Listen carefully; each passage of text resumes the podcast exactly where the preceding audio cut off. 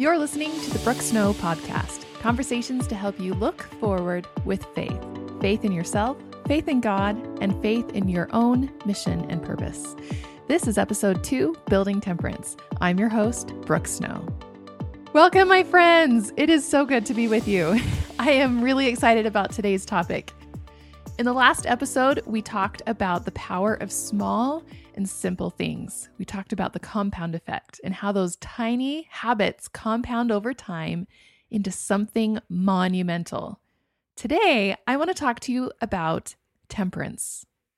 We're going to talk about what temperance is, how temperance helps you build the consistency that you need in order to see this compound effect take place in your life. I'll tell you why I made the fanatical goal to quit sugar for the entire year and how surprisingly, it's actually not about the sugar. Let's get started. So, what comes to mind when you hear the word temperance?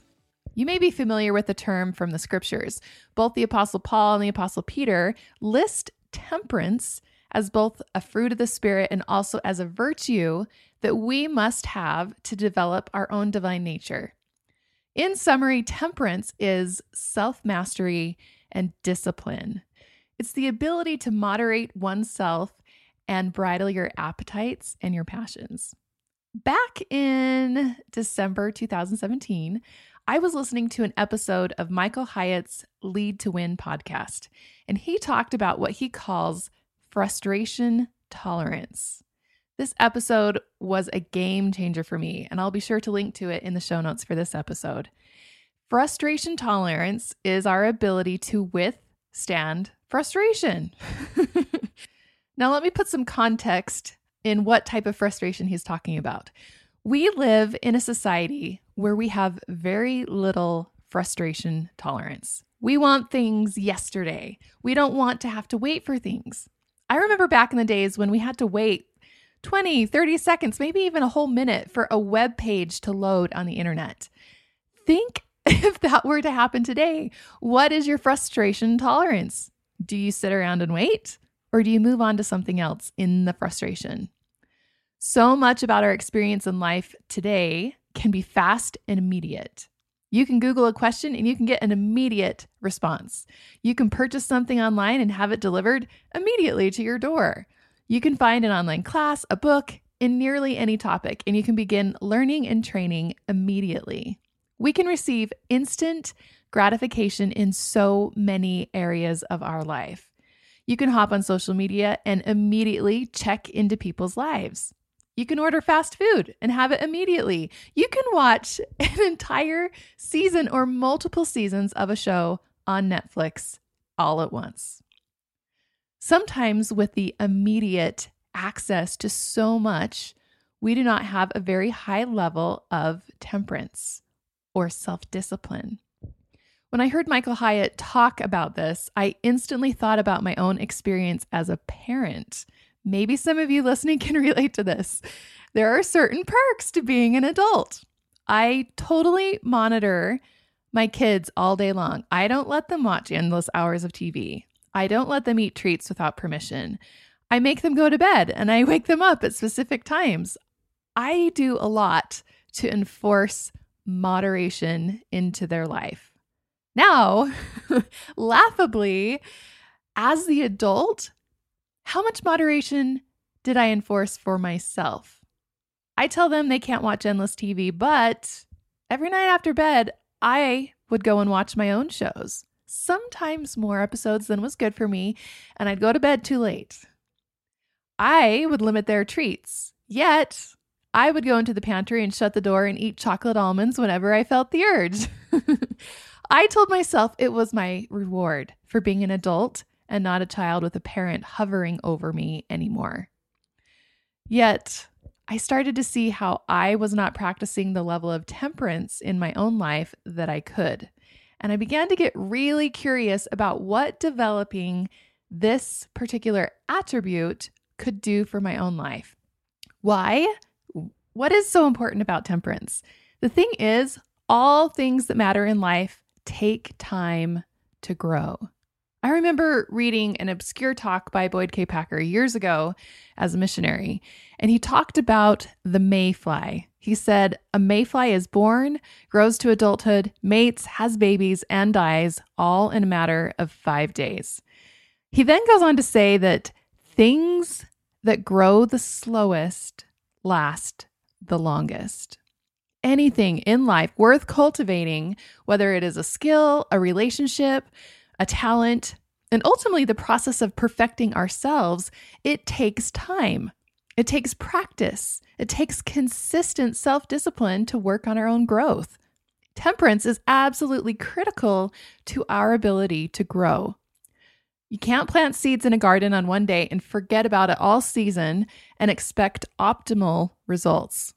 Instead, the temperance to daily care for your seeds with water, weeding, and attention will bring a greater yield.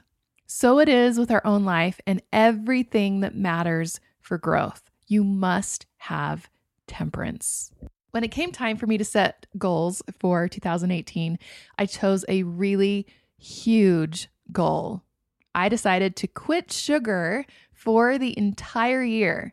Now, when I say quit sugar, I'm not just talking about treats. I'm talking about any form of refined sugar or artificial sweeteners, even organic cane sugar. And oh my goodness, did I start to realize how many things contain sugar that I hadn't paid attention to before. Things like yogurt and crackers and bread, and even other things that I used as staples in my own diet. Well, I admit to you, I have a personality that is all or none. So I chose to do this goal and I jumped in with both feet and I quit sugar. I am a health conscious person, but to the surprise of everyone who asks about my goal, health was not my motivation. Temperance was. I wanted some area of my life that would help me build that level of frustration tolerance, that would help me build my own ability to moderate and have self discipline. This goal seemed like something that was big enough to feel a little risky. And at the same time, it was also big enough to feel challenging and exciting. Like, wow, if I could really accomplish this, this would be such a great achievement. Now, to be upfront, I did outline some guidelines for this goal. I picked 15 days of the year as exception days. These include some major holidays and the birthdays of those in my immediate family. Otherwise, the other 350 days of the year, I am abstaining from sugar. Now, here we are and I'm now over 110 days into this goal.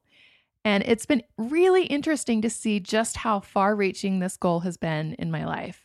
By practicing temperance in this one specific area, I have inadvertently seen many other areas of my life rise in temperance as well. The ability to go to bed on time, to wake up early, to exercise every single day, to meditate every day, to stay committed to my other goals has in large part been enhanced from the ever increasing temperance of this other little goal out on the periphery of quitting sugar. Building the muscle of being able to have some self mastery over one small area of my life has overflown into many others. So, remember the last episode, we talked about the compound effect, the ability to reap huge rewards from doing very small and simple things consistently. That's the key consistently over time. I have come to learn that the virtue of temperance is foundational in actually having consistency. Do you struggle with consistency? Oh my goodness. I think consistency is one of those keystone values that make or break any goal that we have. How can you be consistent without some form of frustration tolerance, without temperance? You can't. You must find a way to build this muscle if you want to achieve any goal or attribute that requires consistent practice. If you want to exercise every day, you need the temperance to get up early or organize your schedule to fit it in. If you want to eat healthier, you need the temperance to make good choices. If you want to grow closer to the Lord, You need the temperance to pray and study the scriptures instead of watching TV to fall asleep. If you want to develop a talent or business, you need the temperance to stay focused and not procrastinate the work that you need to do. Temperance is foundational, temperance is key. So, what do you do in your life to build your temperance? Do you instill any type of boundaries? Is there something that you could quit to build this muscle? The thing I love about quitting something is that sometimes this requires less energy and focus than starting something new. You just stop doing something that isn't serving your ultimate growth. Could you quit TV? Could you quit social media? Could you quit drinking soda? Could you quit caffeine? Think of one thing that currently has more power over you than it should. What is it that is mastering you instead of you mastering it? Think of the power that you claim back to yourself when you become your own master. Temperance is amazing, and I know that you can build this attribute for yourself. You can find show notes for this episode on my website, brookesnow.com. I hope you enjoyed this episode on building temperance. Imagine your life with you in control and look forward with faith. If you enjoyed today's podcast, I want to invite you to leave a review for this podcast on iTunes. This is a brand new show, and it's so important and helpful in the launch of a new podcast to gather reviews. Will you please help me spread the word by leaving an iTunes review so more people have a chance of finding the podcast? Thank you so much for listening and for your support.